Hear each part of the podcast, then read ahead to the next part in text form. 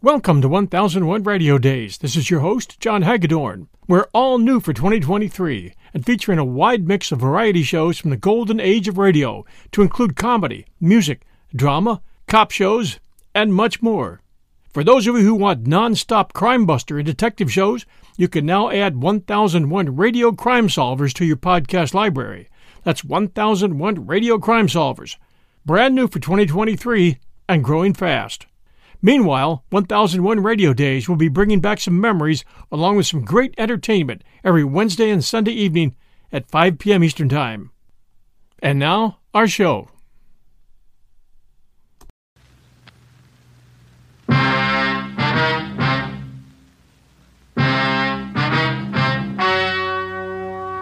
The story you are about to hear is true. Only the names have been changed to protect the innocent. Fatima Cigarettes, best of all long cigarettes, brings you Dragnet.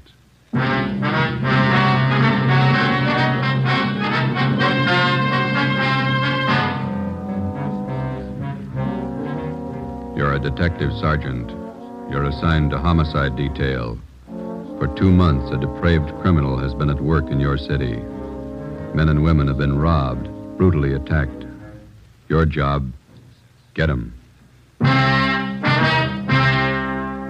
If you want a long cigarette, smoke the best of all long cigarettes. Smoke extra mild Fatima. Yes, Fatima is the king size cigarette which contains the finest Turkish and domestic tobaccos, superbly blended to make it extra mild, to give Fatima a much different, much better flavor and aroma than any other long cigarette. That's why Fatima has more than doubled its smokers coast to coast. Enjoy extra mild Fatima yourself. Best of all, long cigarettes. It's wise to smoke extra mild Fatima. It's wise to smoke extra mild Fatima.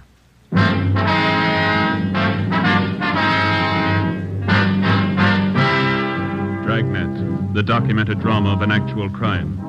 For the next 30 minutes, in cooperation with the Los Angeles Police Department, you will travel step by step on the side of the law through an actual case from official police files. From beginning to end, from crime to punishment, Dragnet is the story of your police force in action. It was Wednesday, March 7th. It was cloudy in Los Angeles.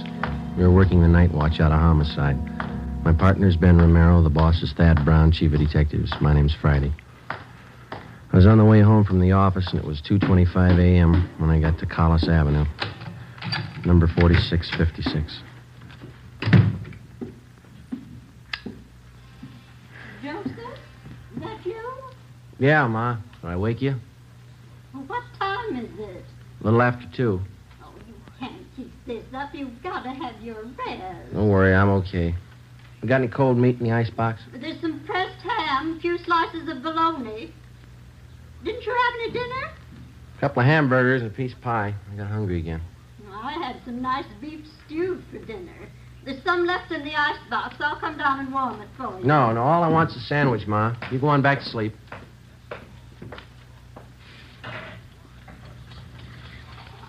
You can't live on pie and sandwiches and keep up your strength.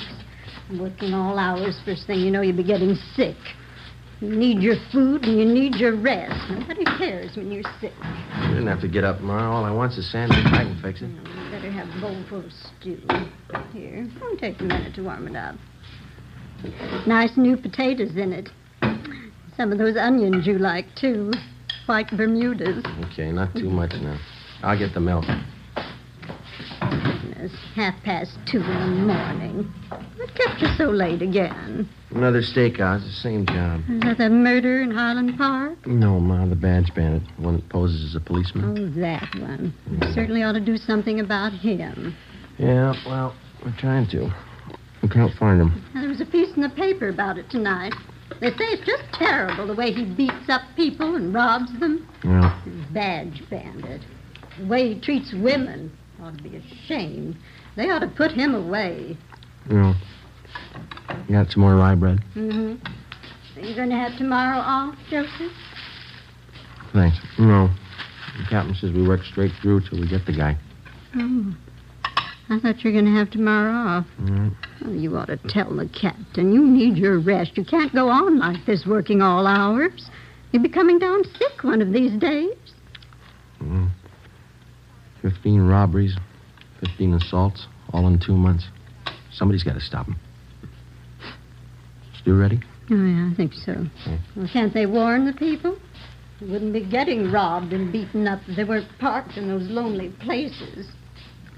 Spooning, so silly. I'm afraid we can't do anything about that, Ma. It's a public place. We got a right to park there. Wow. Yeah, I suppose. Let me have your plate. Okay, here. No, hold it, hold it. That's And fine. Another spoonful. You can't work if you don't eat. It's Mm, good, Stu. Yeah, sure it is. But you're down at ShopRite's nice. His stewing beef's just wonderful. yeah. Ben work late with you? Yeah, his wife's sore, too. He hasn't been home much since we started on this. It's a tough one. Oh, My. Well, times certainly have changed since I was a girl. All this robbing, beating up. Crazy people. Yeah. Any mail today? No, there's a couple of bills. Well, you set the alarm. I got to check back in at 8 in the morning. Eight o'clock? Why so early? Badge Bandit got two more victims tonight. They were college kids. Doctor says he didn't think we should talk to him tonight, so we'll have to see him tomorrow morning at the hospital. Were they badly injured? Well, pretty bad. The boy took a terrible beating. The girl was attacked, same as the others. Oh, My. Well, it's very good, Ma. I better get to bed. Yes, well, your face looks so thin. You need all the rest you can get. I'll get it. Now, who can that be? It's almost three in the morning. Hello? This is Lorman down homicide, Joe. Sorry to bother you. Yeah, Lorman. What is it? Captain wants you and Romero to meet him at Hollywood and Laurel right away.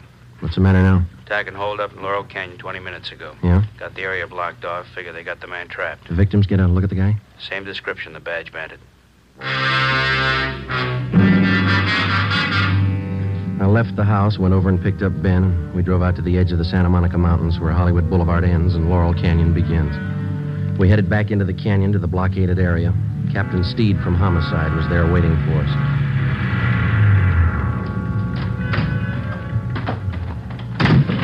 Hi, Skip. Hiya. Just a minute. Taylor, call communications again. Have them tell the men out on Ventura to start moving in. Right, Captain. Sorry to call you back. Couldn't be helped. Okay. How's it shaping Control up? 3, Wait- wait a Commander of minute. Search Detail in vicinity of Laurel Canyon. Unit 62K reports that they are at Mulholland Drive and Oakstone Avenue. Nothing further to report. no Okay, what did you sign of say, Joe? suspect. So how's it shaping up? Well, here's a sketch of the area. Covers just about all the Laurel Canyon district. Well, Badge Bandit got his victims near the top of this hill here. Old man in the neighborhood heard a woman scream and phoned in. Mm-hmm. how sure are we the guy didn't get away? Well, the man who called in said the bandit had trouble starting his car. Finally, he left it and took off into the brush. He was headed west down this road here. Captain, I just had a call from communications. The crew from Leighton Prince are on their way. All right, any report from the detail up on Canyon Road? Nothing yet. I'll stand by the radio. How much area we got to cover? Now, from the mouth of the canyon here, all the way back to Ventura Boulevard. On the west here, from Lookout Mountain Avenue over to Crestview Drive on the east. How much have we got to go on? Crowley talked to the victims for a minute before they took him to Georgia Street. Yeah. The guy's description's the same heavy set, blonde hair, chubby face, horn rimmed glasses. Mm-hmm. Well, if he's on foot, there's plenty of underbrush around here to hide him. Just a minute. I want to get this call in first. Taylor, I have communications contact 72K. Tell them to hold their line stationary. Yeah. We'll have the others close in from the west and the north. Right. You two better get up on Groveland Drive. Line's pretty thin up there. Olson will use the help. Is that the area where you abandoned the car? Yeah. I want you to cover all the houses in that area. Check with everybody you can find in the neighborhood. They may be able to help. If they don't answer, find out why. Okay. I'll be making the rounds in another ten minutes. Check with you then. All right, let's go, oh, Joe. one more thing. Yes, sir? I'll tell you what I told the rest of the men. This guy's in a corner and he's got a gun. There's only one way out for him. Yeah? Make sure it's not you. 3:45 a.m. Ben and I drove up to Groveland Drive and joined the search. We started our house-to-house canvass of the neighborhood where the suspect had abandoned his car. None of the residents had any further information to give us. 4 a.m. We kept on checking. 23 hours. It's a long shift. Yeah. I could use some sleep. Wife of mine is boiling mad. She's even mad at the kid. Yeah? What's the trouble? Oh, aunt of hers sent down some flower bulbs from Oregon yesterday, gladiola bulb. Yeah. Kid was playing with a little girl next door yesterday, and they found the box of flower bulbs. They put the mess of them in a pot of water and boiled them on the stove. What'd they do that for? Who knows? There's another house up ahead. We better check it. Yeah. We ought to get some street lights up here. Yeah. That's nice work, waking people up in the middle of the night. I don't like it any more than they do. Wish we could make them believe that. Hmm. Nice neighborhood up here. Wonder what the price is on these lots. Well, it shouldn't be too high. They say real estate's coming down. Yeah, what is it? Police officers. Sorry to disturb you. We'd like to talk to you a minute. Oh, all right. Let me get the door open. What's been going on in the neighborhood tonight? Some kind of trouble? Cars racing up and down the hill? What's the trouble? Have you noticed any strangers in the neighborhood last hour? No, I just got to bed 20 minutes ago. I work out at Paramount. We're shooting nights. What's all the commotion anyway? We're looking for a suspect. He's supposed to be around this area. Well, I haven't seen anybody. I thought I heard somebody out by the garage a few minutes ago. Went out and looked around, but I didn't see anything. Did you check to see if your car is still in the garage? No, I left it in the driveway.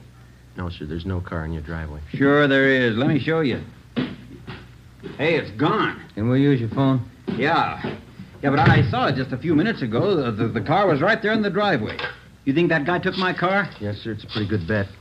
You got your license number handy there. I don't remember it. I got it on a card in my wallet. Give me communication. Can you give us a description of your car? It's a Plymouth sedan, black, two-door Just a minute. sedan. With... Search detail, Laurel Canyon. I got some new information for all units in the detail.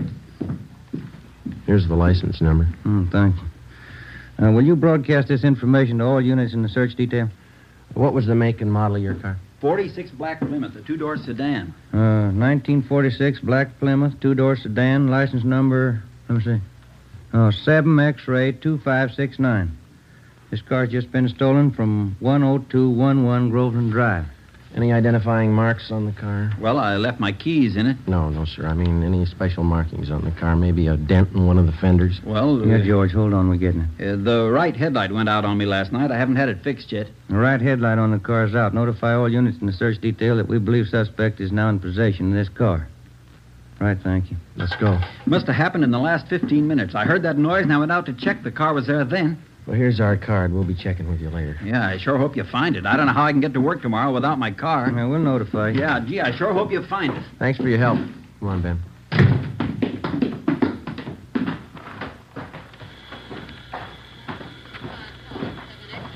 Repeat, 7 X-ray 2569. Car has just been stolen from 10211 Groveland Drive. The right headlight is out. Oh, I got It is it. believed Yeah. suspect is now in possession of this car, KMA 367. Oh. I don't think he could have gotten that car through the blockade yet, you. Better start searching the side roads, huh? Yeah. There's one. Leading off to the left, up ahead. Okay, let's try it. Wait a minute. There's a car coming down the hill toward us. Sure is making time. Joe. Only one headlight on the It's car. coming right at us. Turn around, quick. There's no room. Get over to the inside. I can't. It's too late. Ben, turn. Hang on, we're going over.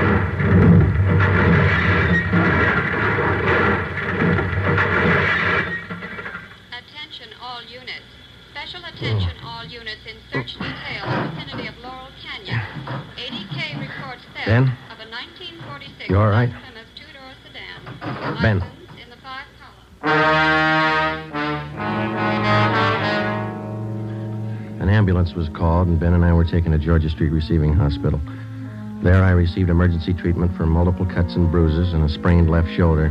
Ben didn't do so well. He had a possible concussion, two broken ribs, and a half a dozen severe cuts about the face and arms. We were then taken to the P&F ward. The next afternoon, we had a visit from Captain Steed and Chief of Detectives Thad Brown. Friday, how you feeling? Pretty good, Chief. You saw Romero across the hall. You came out better than he did. Yeah, that's what I hear. You resting any? Oh, much better. No danger involved. Needs rest, that's about all. How long? Oh, he'll be here two weeks, according to the doctor. What about you? couple of days. Too bad, Joe. Badge bandit? Yeah. Looks like you two got banged up for nothing. Oh, After he rammed your car, he ditched the black Plymouth, and then we figure he hit with the underbrush. yeah. Somehow, while we were hauling you and Ben out of that wreck, he slipped through the line. Any fingerprints on the car? Well, None we could use. It's rotten luck. I guess it was his night, huh? We're getting more men from Metro Division to help out, Mm-hmm. and we're doubling the number of decoys around the city. Policewomen, huh? And we'll have each of them planted in a parked car along with an officer in every area of the badge bandit's been working. All he has to do is grab at the bait once. Yeah, if he goes for it. He'll have plenty of time to choose. We work the same setup every night till we reach him. It's a big operation. Might have to run it for weeks unless he quits. Well, there's only one way a guy like that ever quits Yeah. when we stop him. Saturday, March 10th, 2 p.m. I was released from the PNF ward and went home. Ben stayed on at the hospital. He had at least another 10 days to go before release. Sunday, I spent at home. Monday afternoon, I checked back in at the office, and Captain Steed put me on decoy duty for that week along with policewoman Dorothy River. We were assigned to cover an isolated parking area near Mulholland Drive and Beverly Glen. It was a nice view, but the duty was slow. No sign of the badge bandit. Policewoman River and I waited it out from late evening to early morning, from Monday through Thursday. Friday night came. Same thing. We waited. How's Ben? You see him today? Yeah, he's doing fine. Be out next week. Grouchy, I guess. Oh, sure. You want a cigarette? Thank you. You can sure tell it's Friday night. Yeah. Mm, thanks. College kids are out in force. Mm-hmm. What time you got? Mm. A quarter to two. Mm, Long nights. Yeah. Slow. You cold? No, are you? Mm, just a little. It's chilly up here in the early morning. What's that? Car full of kids just pulling out. Are the cars gone too? Yeah. We're the only ones left. Ah, these stakeouts get on your nerves. So look, if you're cold, you can have my coat. It doesn't bother me. No, no, it's all right, Joe. Thanks. It's a beautiful view from up here, isn't it? All the lights. Yeah. You like to dance, Joe? What? I said you like to dance. Oh, once in a while, I guess. I'm not too good. Why? Well, our club's having its big annual dance two weeks from Saturday. Yeah. Might get a kick out of it. It's formal. Well, it leaves me out. I don't own a tux. You could rent one. It'd be fun. Nah, afraid I don't look good in a tux. I never met a man who thought he did. Why don't you try it? I might be working. Well, I mean, if you're not working, why don't you come? You going? Well, I was planning on Got a date? it. no, not yet. I have hopes. There's a car pulling in. see. Yeah, parked over in back of us. I can only make out one person in the car. Yeah. Looks like a man. I can't be sure. All right, come on over closer. We might as well look the part, huh? All right. He's getting out of the car. Is he coming this way? Walking over to the side of the road. He's got a flashlight. Looking around. Hmm. He's built like the Badge Bandit. Short, heavy set. Yeah, he's turning around. He's got his flashlight on us. He's coming up on your side of the car. All right, take it easy. You know what to do. Come on, out of that car. Police officer. All right, hold on. Got a gun, Joe. Yeah. Come on, I said out of the car, both of you. All right. All right, drop the gun. Drop it.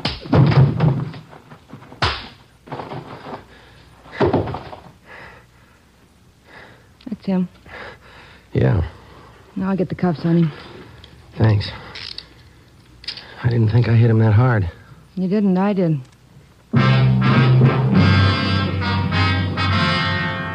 Policewoman Dorothy River and I took the suspect to Hollywood Division, where he was booked on suspicion of robbery. He gave his name as Charles Leon Kirby, age 46.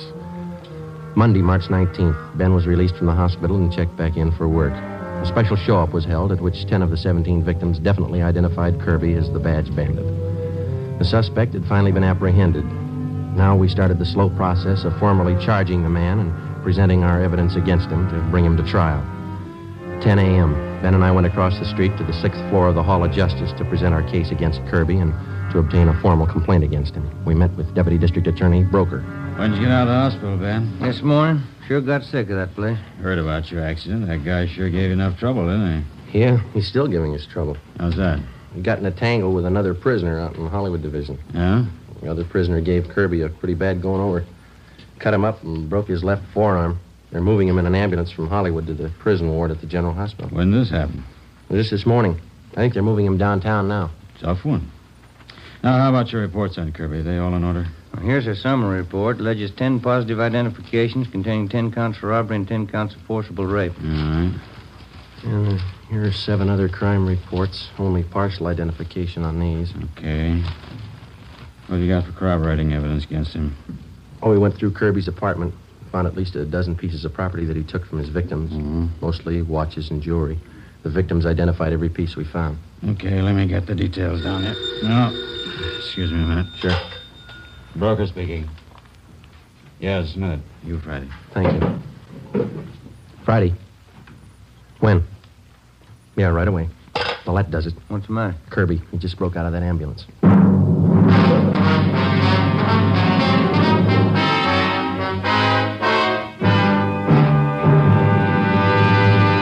You are listening to Dragnet, the case history of a police investigation presented in the public interest by Fatima Cigarettes. If you smoke a long cigarette, it will be in your interest to listen to a typical case history of a Fatima smoker. It's the case of Mr. Richard Watts, Jr., drama critic of one of New York's great newspapers. This is his actual signed statement. My working day starts when most people are going to bed.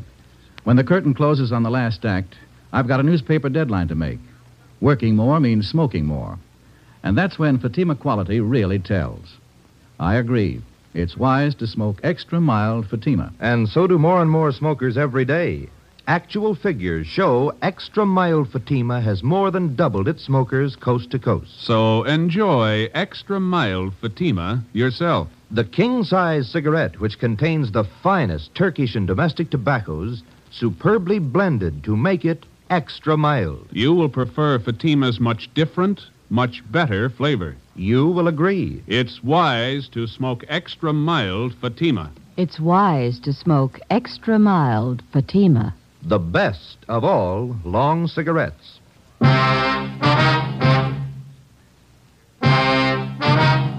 As soon as word of Kirby's escape came through, the information was broadcast to all points.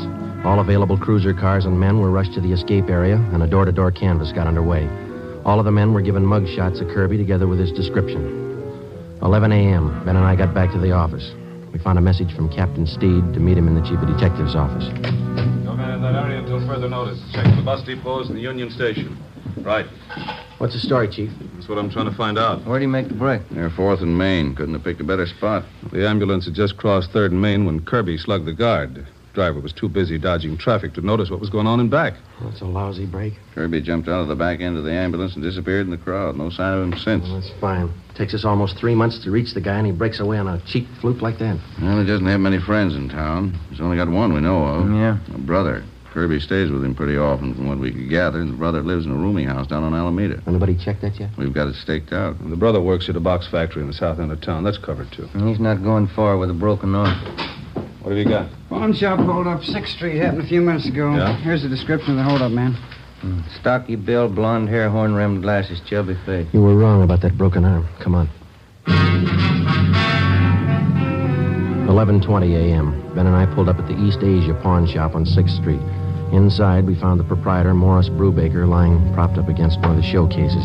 It was an elderly man, and his face and head showed the marks of a savage beating. His wounds were hemorrhaging badly, and ambulance attendants were giving him first aid. We showed him Charles Kirby's mugshot. That's the man. I, I wouldn't make a mistake, that's him. Was he alone, Mr. Brubaker? Uh, yes, by himself. He asked to look at a watch, and when I turned to get it, he kicked me. I I fell against the showcase and cut myself.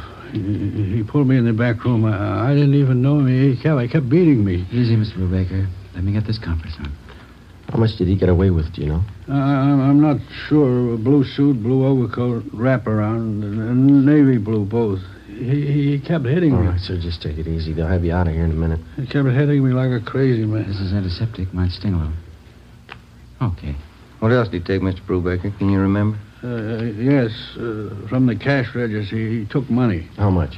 Thirteen, forty dollars. I can't be sure. When he left your store, did you see which way he was going? No, he, he he dragged me in the back room. He locked me in. Ready to move now, Sergeant. Okay. I don't know. I, I, I saw, I saw him going through the shelves there in um, the back of the counter. I, I don't know. What'd you keep there? My uh, account books and my gun, a box of shells too. You want to take a look, Ben? Well, My hat. Yes, sir. Just take it easy. It's only going to be a minute now. The account books are still there. Yeah? He got the gun. 4 p.m. Kirby, alias the Badge Bandit, was still at large. As far as we were concerned, the case was almost back to where it started from 11 weeks before. The suspect was still loose. It was well armed. It was still free to rob, assault, or murder. We had two big advantages Kirby's possible broken arm, which would need medical attention, and secondly, the lead to Kirby's brother. At 5:30 p.m., we had a report that the suspect was seen purchasing a ticket at a theater box office out on Hollywood Boulevard. We ran it down. It didn't pay off. At 6:15, a taxi driver thought he spotted Kirby boarding an outbound streetcar at Figaro and Pico. Was checked out. No results. At 7 o'clock, Ben and I got something to eat at a drive-in, and we relieved the men on stakeout at the rooming house on Alameda Street where Kirby's brother was staying. 10 p.m. Midnight. No sign of Kirby. We waited. At 3 a.m., Hanson and Cummings of Homicide relieved us, and Ben drove me home. It was 3.45 when he dropped me off at Collis Avenue, number 4656.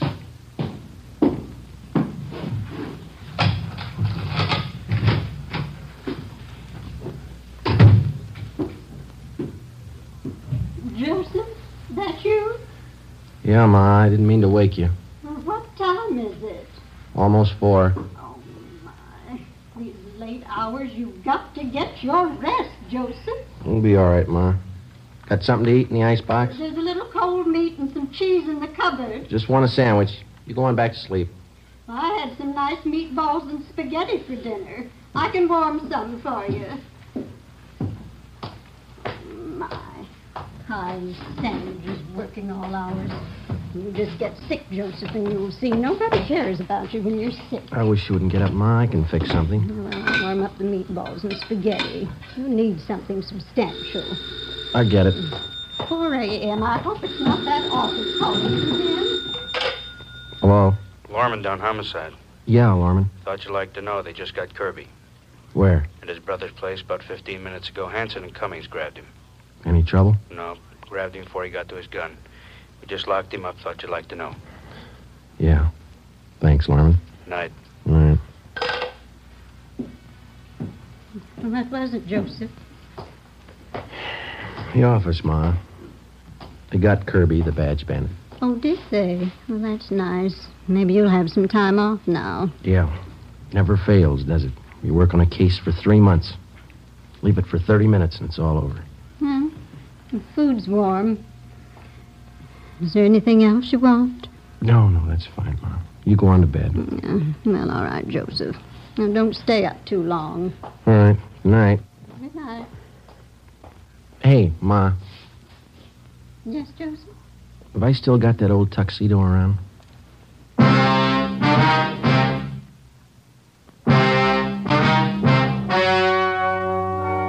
The story you have just heard was true.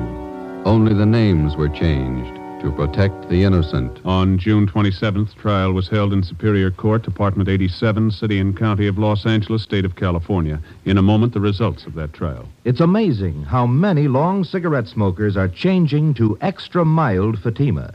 Here is the actual report. From coast to coast, extra mild Fatima has more than doubled its smokers. Yes, more and more smokers every day are discovering that Fatima is the king size cigarette that is extra mild. Extra mild because it contains the finest Turkish and domestic tobaccos, superbly blended to make it extra mild, to give it a much different, much better flavor and aroma. Enjoy extra mild Fatima yourself, the best of all long cigarettes. It's wise to smoke extra mild Fatima. It's wise to smoke extra mild Fatima.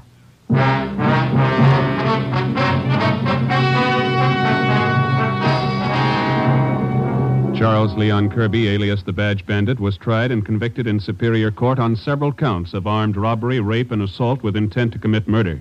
He was sentenced to life imprisonment. After serving one year in the state penitentiary, he was judged insane and committed to the state mental hospital at Mendocino. After two months there, he escaped. Charles Kirby, alias the Badge Bandit, is still at large. You have just heard Dragnet, a series of authentic cases from official files. Technical advice for Dragnet comes from the Office of Chief of Police W.A. Wharton. This is NBC, the national broadcasting company.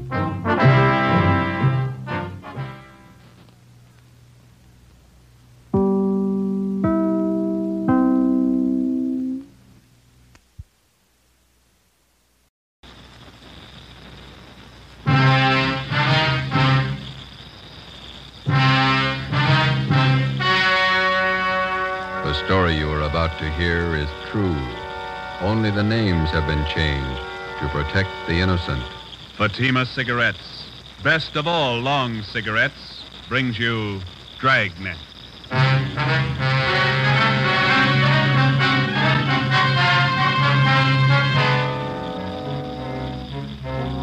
You're a detective sergeant. You're assigned to Juvenile Bureau. A potential killer roams the halls of one of the high schools in your city. Girl students have been brutally slashed by the criminal. Your job, stop him.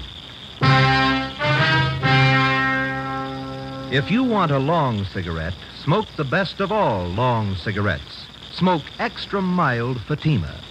Yes, Fatima is the king size cigarette which contains the finest Turkish and domestic tobaccos superbly blended to make it extra mild, to give Fatima a much different, much better flavor and aroma than any other long cigarette.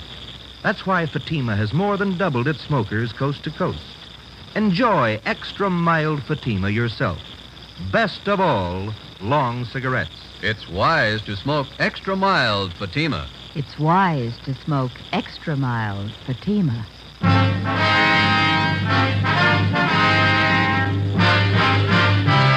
Dragnet, the documented drama of an actual crime. For the next 30 minutes, in cooperation with the Los Angeles Police Department, you will travel step by step on the side of the law through an actual case from official police files. From beginning to end, from crime to punishment, Dragnet is the story of your police force in action. It was Thursday, November 4th. It was windy in Los Angeles. We were working the day watch out of Georgia Street Juvenile Bureau. My partner's Ben Romero. The boss is Captain Bowling, Commander Juvenile Division. My name's Friday. It was 2.45 p.m. when we got to Charter High School. Main entrance. Which way, Joe? I don't know. We can ask this boy. Hey, son, Yeah? where's the principal's office? Uh, straight down the hall, last door on the left. Thank you. What's all the noise about? Football rally. We're playing Piedmont today. Probably lose. Can't beat confidence like that. Kids are sure funny nowadays. Yeah. Check that sign. Mm-hmm. Junior prom. Dollar twenty-five per couple. Makes you feel old, doesn't it? I never did go to those high school dances. How come? Couldn't dance. Wife says I still can.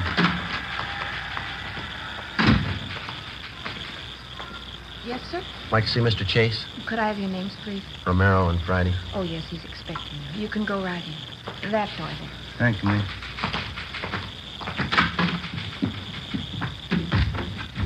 Mr. Chase? Yes? My name's Friday. I talked to you on the phone. Oh, yes, certainly, Sergeant. Have a chair. Thank you. This is my partner, Ben Romero. How do you do, sir? How are you, Mr. Chase? Uh, sit down, sit down. Certainly glad to see you, gentlemen. I'm at the end of my rope. Would you mind briefing us, Mr. Chase? How did all this trouble start? I don't know how it started. I don't know why. But here's the result, Sergeant. This dress, bloodstains on it. Mm-hmm. What's the story? A woman stormed in here and said her daughter came home from school yesterday wearing this dress. Uh, She told her her mother she'd been knifed here at the school. How many cases like this have you had? 21 in the past three weeks. Why didn't you notify us? Believe me, Sergeant, I didn't know which way to turn. When I first learned about these knifings, I, I wanted to call in the police, but some of the girls who'd been cut, the uh, parents didn't want it reported. The publicity, the notoriety, they didn't want it. Hope you realize, Mr. Chase, that it's a pretty serious business. Believe me, I did realize. What could I do? Uh, the knifings had to be stopped. The parents didn't want them reported. I've tried everything humanly possible to find out who's responsible. What have you tried, Mr. Chase? Well, I called on some of the older students from the Boys' Council. I placed them all over the grounds of the buildings and told them to keep an eye out. No results, huh? The knifings have gone right on. This past week, they've even gotten worse. Oh, that reminds me. Uh, Just a moment, please. Yes, Mr. Chase? Uh, Doris, would you get Jim Travers, please? Have him come to my office right away. Yes, Mr. Chase. Travers is head of the Boys' Council. He helped organize the system of guards. He might be able to give you some information.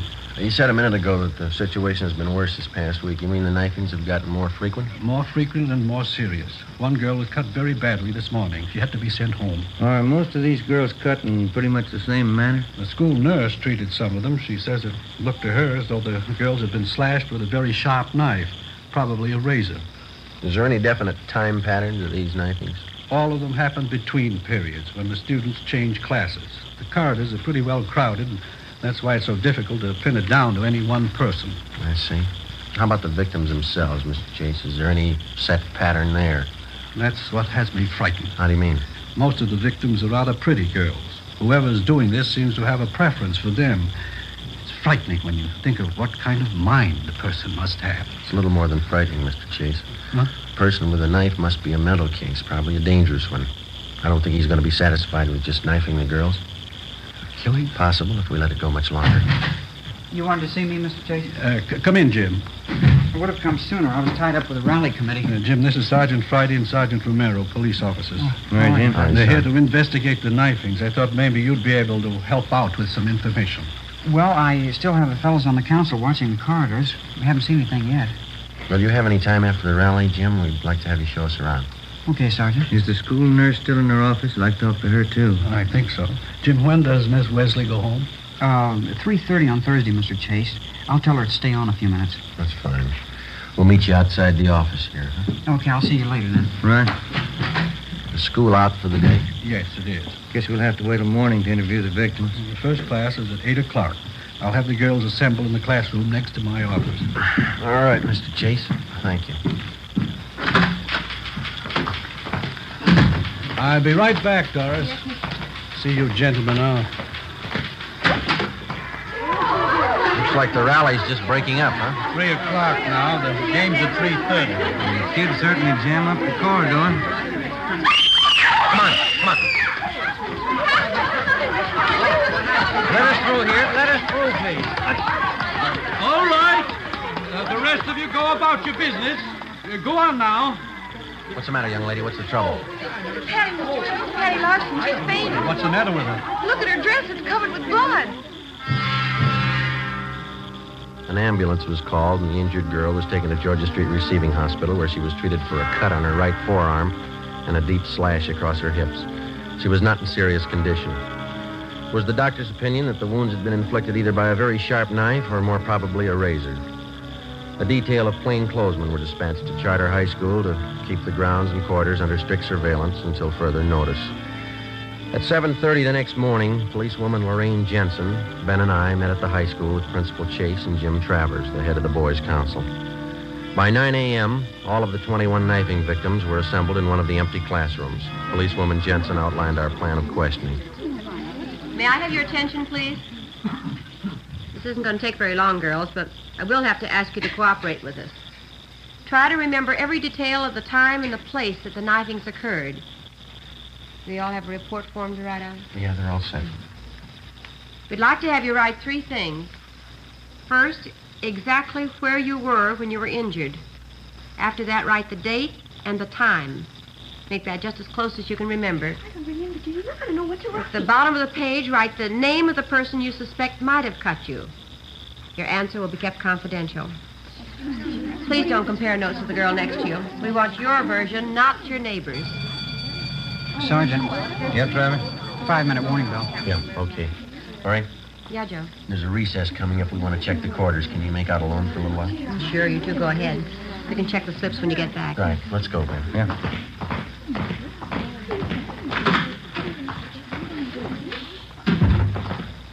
Top of the stairs is best, Sergeant. Okay. If you stand back a little from the railing, no one down below can tell if they're being watched either. Okay. I'm pretty much interested in police work. You know, the lie detector and stuff. Uh-huh. Can we keep on going here? One more flight. All right. I wrote a paper once on the lie detector for our physiology class. The teacher liked it. That's so. Yeah. I've been reading how they take fingerprints, cloth imprints, and all that. Pretty interesting. Here we are. We can keep an eye on the whole corridor from here. Okay. What detail do you officers work out of? Georgia Street Juvenile. You know uh, Lee Jones or uh, Ray Pinker? Oh, yeah. I've read a lot about the crime lab. Why don't you come downtown some afternoon? We'll show you around. That'd be swell. Okay. Must be interesting, meeting all kinds of people, watching how they behave, you know. Yeah, it's interesting. During the recess, while the students moved from classroom to classroom, we kept the main quarter under close surveillance. The other men from Juvenile Bureau covered the rest of the corridors. We kept an eye on the main corridor during the third recess between periods at 11 a.m. Again, no results. At 11:30, Travers went to check with the members of the boys' council to set up the noontime watch. Ben and I went back to the classroom on the main floor to check with policewoman Jensen. We helped her tally the results of the questioning of the girl victims that morning. Let's see, 17, 18, 19. Well, this one takes care of the lot. Let's see. There it is. Now what's it mean? Well, 12 say they were knifed on the main corridor, three knifed outside the building, four on the stairway, two in a classroom. The times they list. Doesn't look like there's any pattern there. How about the suspects that they wrote down? That's even got me beat. We've got more of them than we have victims. Here. There's four pages of names. Some of the girls wrote down as many as five suspects. That's going to help a lot. How many altogether? Mm, let's see. 34. Oh, hi, Miss J.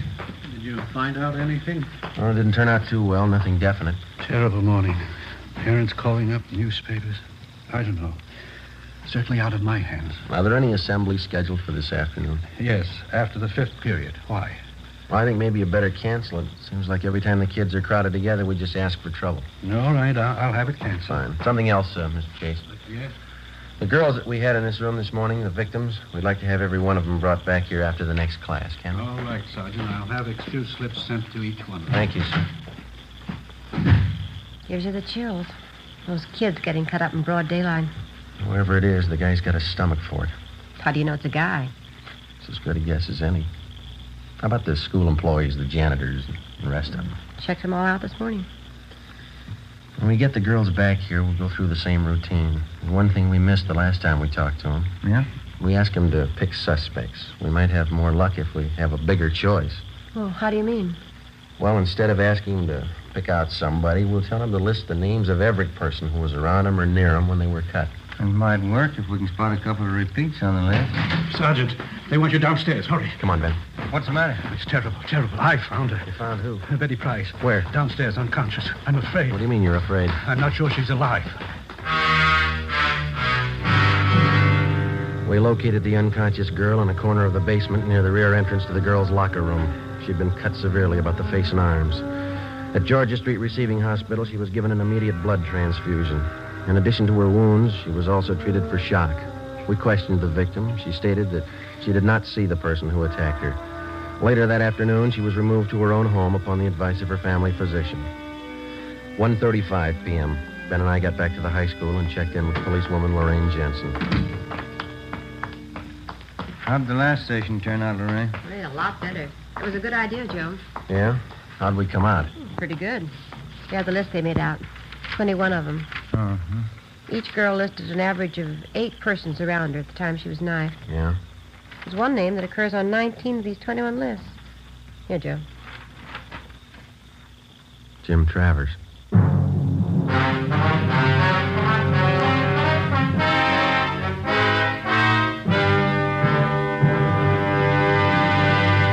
You are listening to Dragnet, the case history of a police investigation presented in the public interest by Fatima Cigarettes. If you smoke a long cigarette, it will be in your interest to listen to a typical case history of a Fatima smoker. It's the case of Mr. Frank Fenton, well known author and Hollywood screenwriter. This is his actual signed statement. When a writer gets absorbed in his work, he loses track of time, smokes more than usual. And this happens often to me. As a result, I appreciate a mild cigarette. Fatima is extra mild.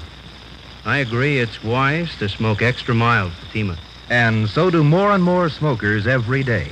Actual figures show extra mild Fatima has more than doubled its smokers coast to coast. So enjoy extra mild Fatima yourself. The king size cigarette, which contains the finest Turkish and domestic tobaccos, superbly blended to make it extra mild. You will prefer Fatima's much different, much better flavor. You will agree. It's wise to smoke extra mild Fatima. It's wise to smoke extra mild Fatima. The best of all long cigarettes.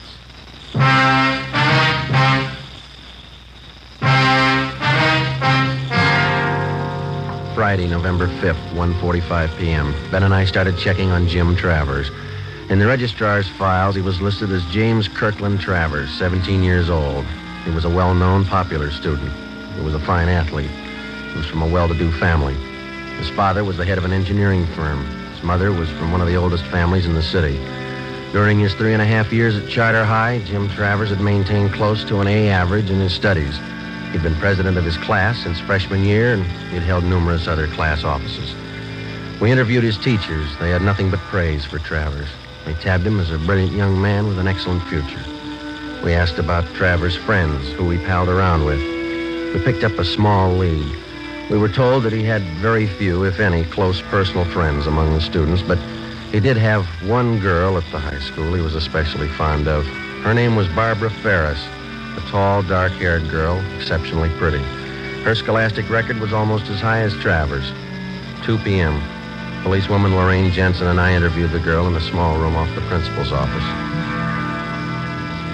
We're not singling you out, Barbara. We're interviewing most of the girls in the upper classes. You mean about what's been happening around school? Yes, that's right. Well, I don't know much about it. I was talking to Jim Travers last night. He's a friend of mine. He told me why you were here. How long have you known Jim Travers, Barbara? Oh, since freshman year, I guess. Mm-hmm. You go steady with him? Well, we don't like to call it that, but I guess so. We go to the dances together. Sometimes we go to the show on weekends. Do you go out with him very often? No, not very often. Jim's usually pretty busy. He studies a lot. Does he go out with other girls, do you know? Well, no, I don't. Once he went out with Betty Fisher. He said he didn't like her much. Betty's kind of a party girl. Jim likes to talk about things. You know, physiology, books, stuff like that. Do you get along with him pretty well? We get along fine. Sometimes he's moody, but I guess I am too. Could you tell us a little more about Jim? What's he like? Well, what do you want to know that for? Is there anything wrong? No, it's just routine questioning, Barbara. We have to check on everybody. Oh, I see. Well, Jim's certainly all right. He's like the rest of the fellows at school, I guess. Only he's smarter than most of them. Well, is there anything maybe that's odd about him that you noticed? Anything very different? Mm, no, not that I've noticed. He's always been pretty bashful, up until this last year anyway. He's still that way sometimes when we go out on dates. How do you mean? How is he bashful? You know, about girls and things. He's always nice, though. He's not always thinking about necking and stuff like most of them. You mean he's not the romantic type? Well, he can be romantic when he wants to. Once we parked outside my house after a dance. He's always nice. It was just this one time. What was that? Well, he kissed me and then he twisted my arm behind my back. He kept twisting it for no reason. Yeah? I told him it hurt me, but he wouldn't let go. He kept twisting my arm. What did he say? That's what was so funny. He said, I like you better than any girl I know. Yeah? Then he said, That's why I'm hurting you. After talking with Barbara Ferris, we had a pretty good idea that Jim Travers was the suspect we wanted. But because of his fine background and his record, we realized that we'd have to prove beyond any question of a doubt that he was the guilty person. We had only one thing to go on besides the information Barbara Ferris had given us. During the morning recesses, when Travers was with Ben and I was watching the corridors, not one knifing took place. When we had left Travers and gone downstairs to check with policewoman Jensen, the girl had been found slugged and cut at the rear of the girls' locker room. 2.30 p.m., Ben and I met with the suspect. How's it going, Sergeant? Any luck? Mm, not much, Jim. What's that, another rally? No, a band practice. Junior prom's tonight, isn't it? Yeah. You talked to the girl who was knifed downstairs, huh? Find out anything? No, not much. You want to stick with us this afternoon? I think you might be able to help us out. Sure. I, I've got the fellows on the council standing by if you want them. Fine. Let's go outside, huh? Got something to tell you. Sure, okay. We can go out this way.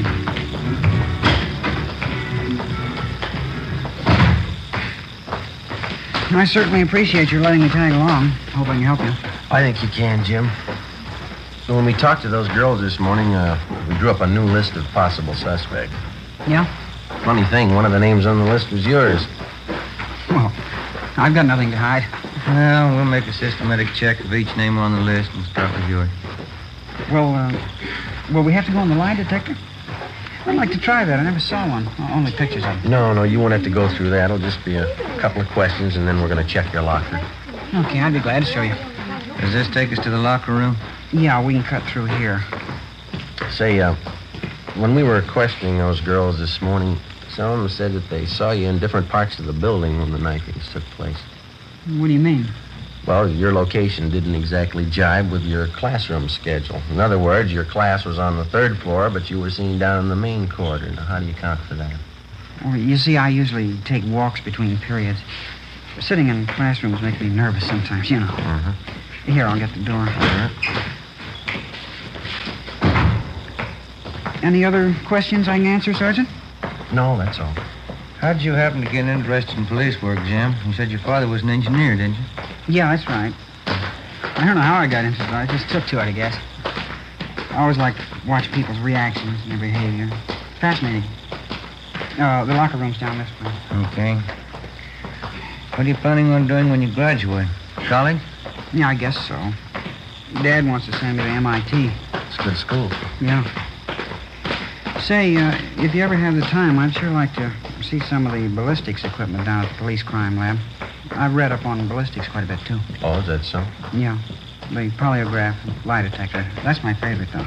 Wonderful machine. Mm-hmm. Imagine charting positive and negative reactions like that. It's marvelous. Yeah, it is. Say, have um, either one of you ever read Dawson's treatise? Uh, I think it's called The um Psychology of the Criminal Mind. You ever read it? Mm, I think we had that in training, didn't we, Ben? something like that, yeah. How about uh, Criminal Behavior and Its Basis, uh, Maxwell's book? Did you ever read that one? Mm, no, I don't think I did. It's a great book. I got quite a few textbooks on crime. There's one on sex crimes I just got. It's very good. Mm-hmm. This locker room? yeah, I almost went past it. My locker's down this way. How do you shave, Jim? You use an electric razor or a safety razor? Me? Electric razor. They're the best. Yeah, they're a lot easier to use. Here it is. I'll open it for you. All right. Mm-hmm. Ben, you got those envelopes? Oh, yeah. Yeah, yeah, they are. Okay, would you step aside there, Jim? Yeah, sure. We'll get some dust scrapings from the shelf here. All right, there you are, Ben. You want to mark it? Yeah. Jim Travers, dust scrapings from locker. All right. Let's see here. Here's some more scrapings from the bottom of the locker this time. Huh? Okay, I'll seal these envelopes. Oh, here's a nail file. Okay, Jim. Now, will you hold out your right hand? Oh, yeah, okay. Hold an envelope under his hand, will you, Ben? Catch the nail scrapings. Yep. here we are. Say, wh- what's all this for, Sergeant? Oh, it's just routine with everybody, Jim. Just gonna take some sample specimens to run through the spectrograph. Spectrograph. Mm-hmm. Now, let me scrape that middle fingernail a little. Oh, okay. That's it. Now the index finger. What about the spectrograph? We use it all the time. Well, it won't work in a case like this, will it? All right, that's all for the right hand, Ben. Don't forget to mark the envelope. Yep. Let's see, Jim Travers, scrapings from fingernails of right hand. There we go. All right, now the left hand, Jim. Yeah. No, we don't know if this is gonna work or not. It's worth a try. We'll know this afternoon. This afternoon. Yeah. We'll have to run you through on the machine. Hold the envelope a little closer, Ben. Well, uh, how's it going to help you? It might tell us what you had for breakfast a week ago. It might tell us what kind of clothes you wore three days ago. The kind of objects you came in contact with. Oh. Well, uh, what kind of principle does it operate on? Oh, I don't know. We can ask Lee Jones. Here, let me get the scrapings from your thumb. All right, there it is. Now seal it and mark it, Ben. Huh? You want to call the office and tell them we're on our way in? Yeah, I'll be in that, in that room right next to the principal's office. Okay. You can close your locker, Jim. That's all. Yeah, all right. We'll check the things in your pockets when we get to the crime lab. Let's go. That spectrograph must be a marvelous machine. Well, it's worked for us a lot of times. We've got evidence on a suspect that either convicts him or clears him. You'll probably get a kick out of it. Mm, I'd like to see it. You say it tells you everything a person's come in contact with, huh? Yeah, that's right. Could it tell you how I shave? Well, how do you mean? I mean, uh, with an electric razor or, or a safety Oh, razor? yeah, sure. That's one of the primary things. Hmm. I don't know exactly how it works, but it does the job. We'll get Lee Jones to explain it to us. Out this door, we can cut across the courtyard. Well, these Oh, are sure nice grounds. Will they keep me long downtown, Sergeant? What do you think, Jim? You know, the strange part about these knifings out here, What's that? Whoever's responsible probably doesn't even realize what he's doing. No. Mentally, he's sick. He's very sick. Best thing for him would be a doctor. Mm-hmm. Just like any other sickness, it's not going to get better by itself. Yeah. The only trouble is, he's just getting his appetite up with these knifings. Now, if he goes much longer. Uh, how about that spectograph, Sergeant? Uh, uh, say, for instance, well, i- if I happen to hold a knife in my hand or maybe a razor. Oh, yeah, that'd show on the machine. We go in here? Yeah. uh-huh. huh? It's a terrible thing. Whoever it is. Terrible thing. Yes, it is. In here, Jim.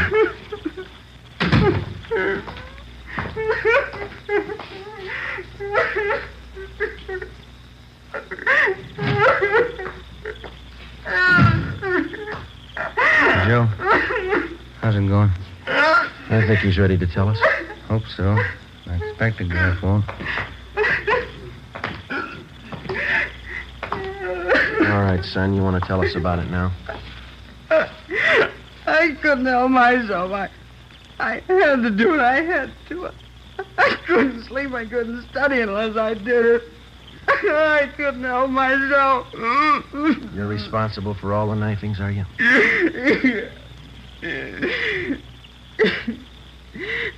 you knew, didn't you? Who told you? You told us, Jim. I'm glad you caught me. It was getting worse. Might have been too late. I'm glad you caught me. Why? Barbara. After the prom tonight. Yeah. I was gonna kill her.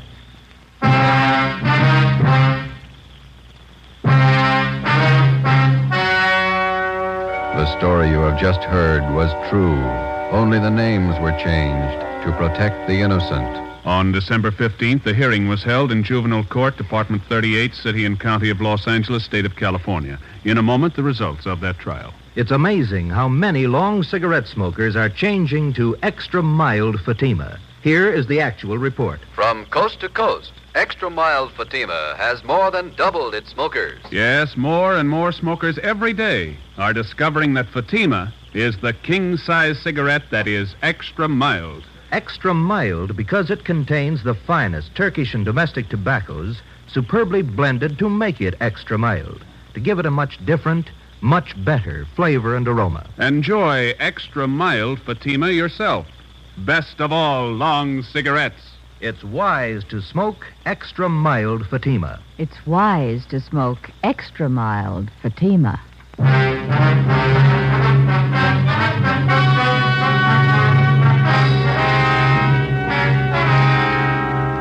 Seventeen-year-old James Travers was examined by court psychiatrists who found him to be one of the most dangerous mental cases they had ever examined. The boy's parents, who cooperated to the fullest with the police officers and with the court, made only one request that the boy be committed to a private sanitarium. James Travers is now under confinement at that sanitarium for an indefinite period of time. You have just heard Dragnet, a series of authentic cases from official files. Technical advice for Dragnet comes from the Office of Chief of Police W.A. Wharton, Los Angeles Police Department. Fatima Cigarettes, the best of all long cigarettes, has brought you Dragnet from Los Angeles. Screen Directors Playhouse presents a Damon Runyon story tomorrow on NBC.